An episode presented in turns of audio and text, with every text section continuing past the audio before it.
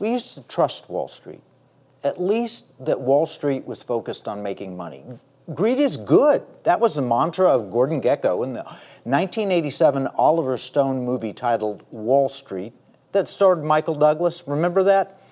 You might not have agreed with Gekko's approach, but maybe you liked his style. Private planes, fancy clothes, fast cars, a cell phone the size of a brick. Those were the days. Uh, greed wasn't good. It wasn't good then. It's not good now. But a profit motive can be good. Investment profits can provide for retirement, help advance technology, and allow for generosity. In today's woke world, however, profits are evil.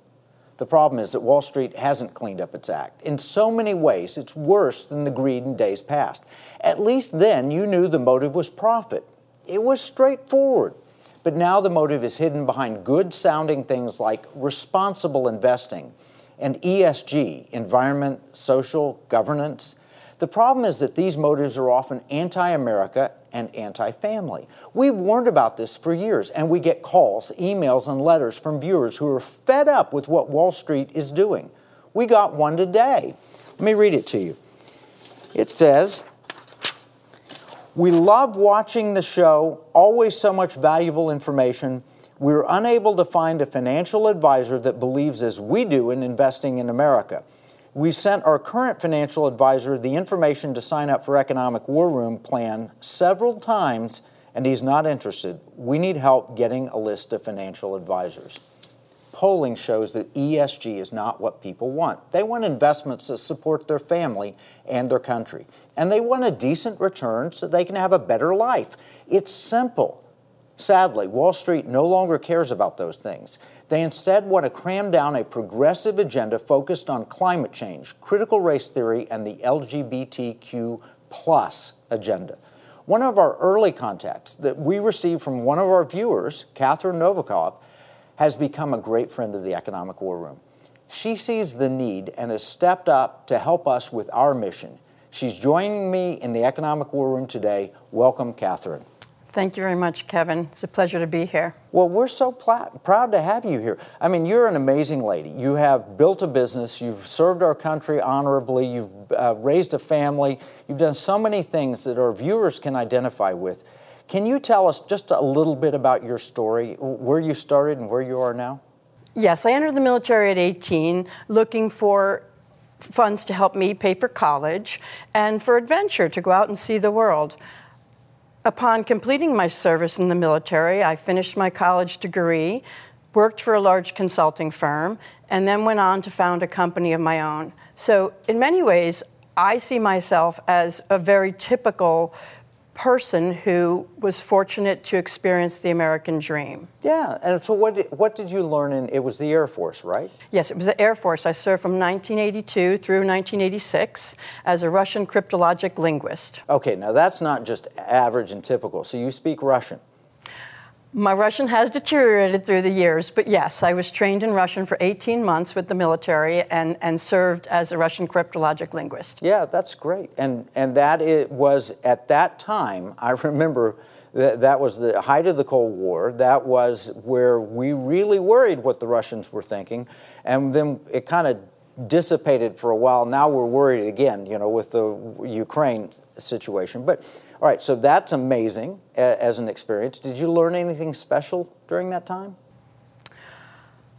I learned a lot of things at that time that I thought would never be relevant to my life.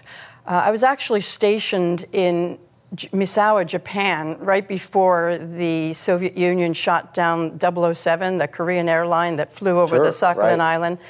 Um, you know, it was the height of the Cold War, and we were all afraid of the Soviet Union, and rightly so. Um, I, my, both my training and my informal study took me deep into the ways of the Soviet society, the ways of Maoist China, the tyrannical and deceptive manner in which they manipulated their own citizens and used them. You know, it was, it was all horrifying, and I was strangely fascinated by it all and felt that it was something far away and long ago that would never be relevant to my life. Yeah. Um, And now, sadly, you're beginning to see that reemerge here in your own home country. Exactly. Okay. It's frightening. So that was part of your experience. So you learned that, you served there, and thank you for your service. And we won the Cold War. We, we had demonstrated to the world that the liberty approach is a superior approach, but now we're facing those challenges again. So let's next go to your business life. You went to work for a consulting firm. What did you learn there? You know, in the consulting firm, I learned a, a, lot about structuring work and about providing value as a way of generating profits. First, focus on value, and profits will take care of itself. You know, I had a tremendous experience and learned about teamwork and the importance of having the right values at the top of every organization. You know, all things that I saw reflected in our society and in our culture and in our country at that time. Yeah, so you saw the contrast between the evils of communism. Yes. And the opportunities of America, and that spurred you then to start your business. Exactly. Um, I, I saw I sought to start my own business because I wanted a way to have work life balance at the time when I was getting ready to start a family. So, after a few flops, which I think is uh, par for the course with yep. any entrepreneur, I, um, I found the right formula and started a company serving K through 12 private schools with software and payment services. That company grew from 04 to 2014 we bootstrapped it. Um, we served over 1,200 K through 12 schools in 48 states. Wow, that's also an amazing American story. I mean, I, I love it. Your life has been been you know the kind of things that you would write novels about of of starting out just trying to pay for school and then ending up owning and building a very successful business. It sometimes felt like a fantasy. I mean, not that it wasn't without a lot of um, struggle and hard work, but that it all turned out that I did achieve the American dream was is just extraordinary, and I feel tremendously grateful for that. Well, we're going to need to take a break. When we come back, let's talk about your business a bit, and then talk about how uh, average Americans can move forward in some of the things that you've been working with us on. We've been talking with Katherine Novikov about her history, her time in the military and starting a business, and also we're going to talk about her journey to find investments that support her family, her country, and her values. Uh, liberty, security, and values. Now, Katherine, you've had a, a, history. You, you built a business, you were a successful entrepreneur, um, and you learned a lot of lessons in all of that. Now I'd like to turn to what do you do? You sold your business and now you've got some investment money. What do you want out of your investments? Most of all, I want my investment dollars to go to preserving and protecting the way of life that I've had the great privilege as an American to experience.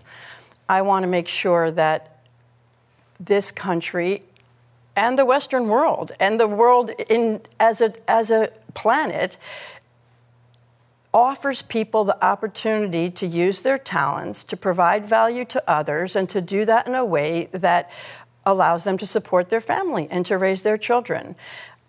I want my investment dollars to go to the continued cycle of positive, constructive business activity in the U.S. and abroad. Yeah, well, we've talked about this. Uh, you know, you're afraid, as I think we are and all our viewers are, that uh, that once great American system of uh, investing and so forth has been weaponized and is taking us that direction you did not want to go, what you saw in, in the Soviet Union and communism, rather than giving the opportunity like you enjoyed to build a business and to provide a good service and to help schools and all of that. Is, is that, am I putting words in your mouth? No, that's exactly right. Um, I have read both of your books and I pay quite close attention to global affairs and, and national affairs, and I don't like what I'm seeing at all.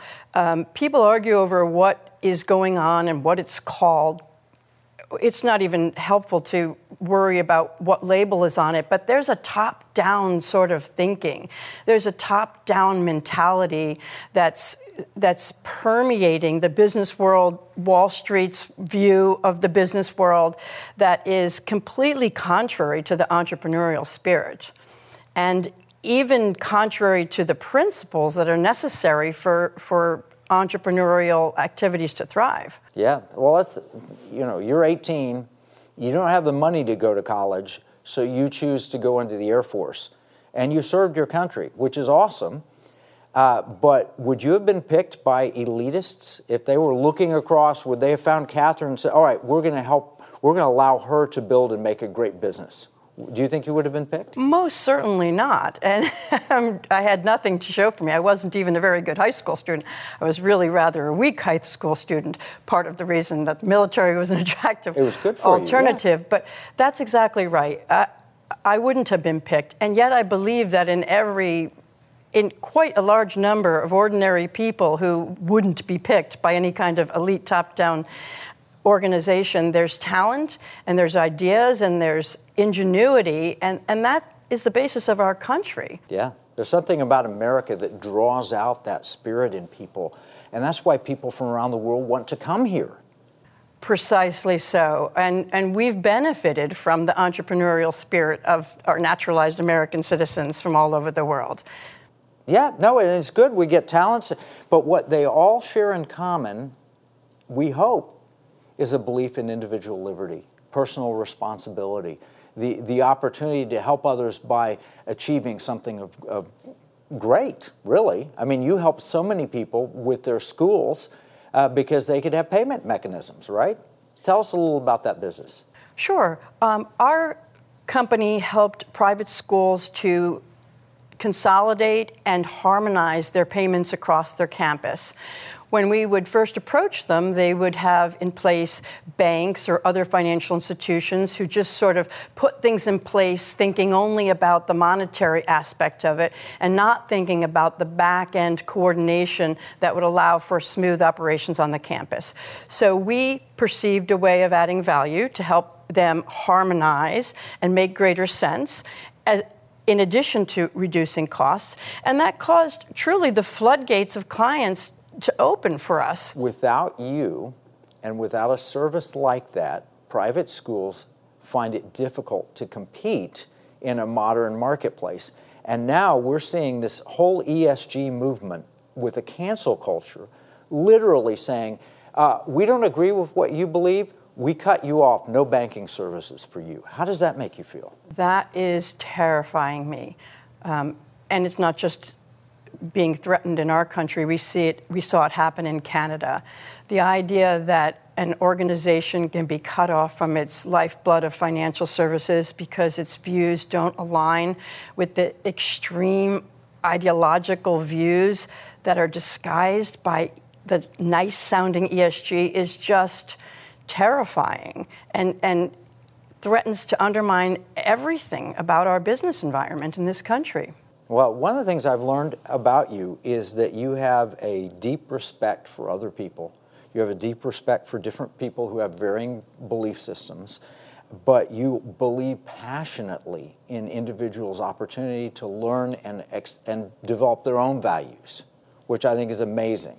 To, you, share with me what you said about different religions having. They don't all have truth, but they have. Sure, I think the world's the world's large religions they're organic, right? They were not dreamt up by academics sitting around in conference rooms as, as some of our modern theories in, of the world are. The world's great religions grew organically in different cultures amongst different people. And I find beauty and wisdom in all of them and have through my life enjoyed studying and learning from them. I don't think that they all contain eternal truth. As a Christian, I believe that eternal truth is only found through Christ, but that doesn't mean that there isn't valuable wisdom to be found in Hinduism, Buddhism, Confucianism, and, and other organic worldviews that well, sprung from human beings. You've had the opportunity to live in Japan. You had the opportunity to study other cultures. You found absolute truth, which is awesome. Um, but the idea then that you can superimpose, well, I've decided this is truth and absolute truth, and I'm going to impose that on everybody, that seems foreign to what you believe. Absolutely. in, in, fact, not only have I lived um, in, in Japan, I lived in Russia, I lived in England, I lived in France.